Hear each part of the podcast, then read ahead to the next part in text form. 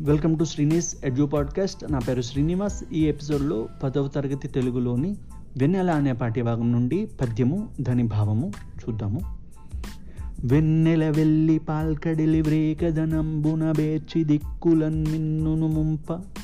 నందు రజనీకర బింబము కుండలీభవత్పన్నగ తల్ప కల్పనము భంగిదనచ్చే దదనంతరంబునన్ వెన్నుని భంగి జూక్కులకు వేట్కయునచ్చే గలంకమత్తరిన్ భావం.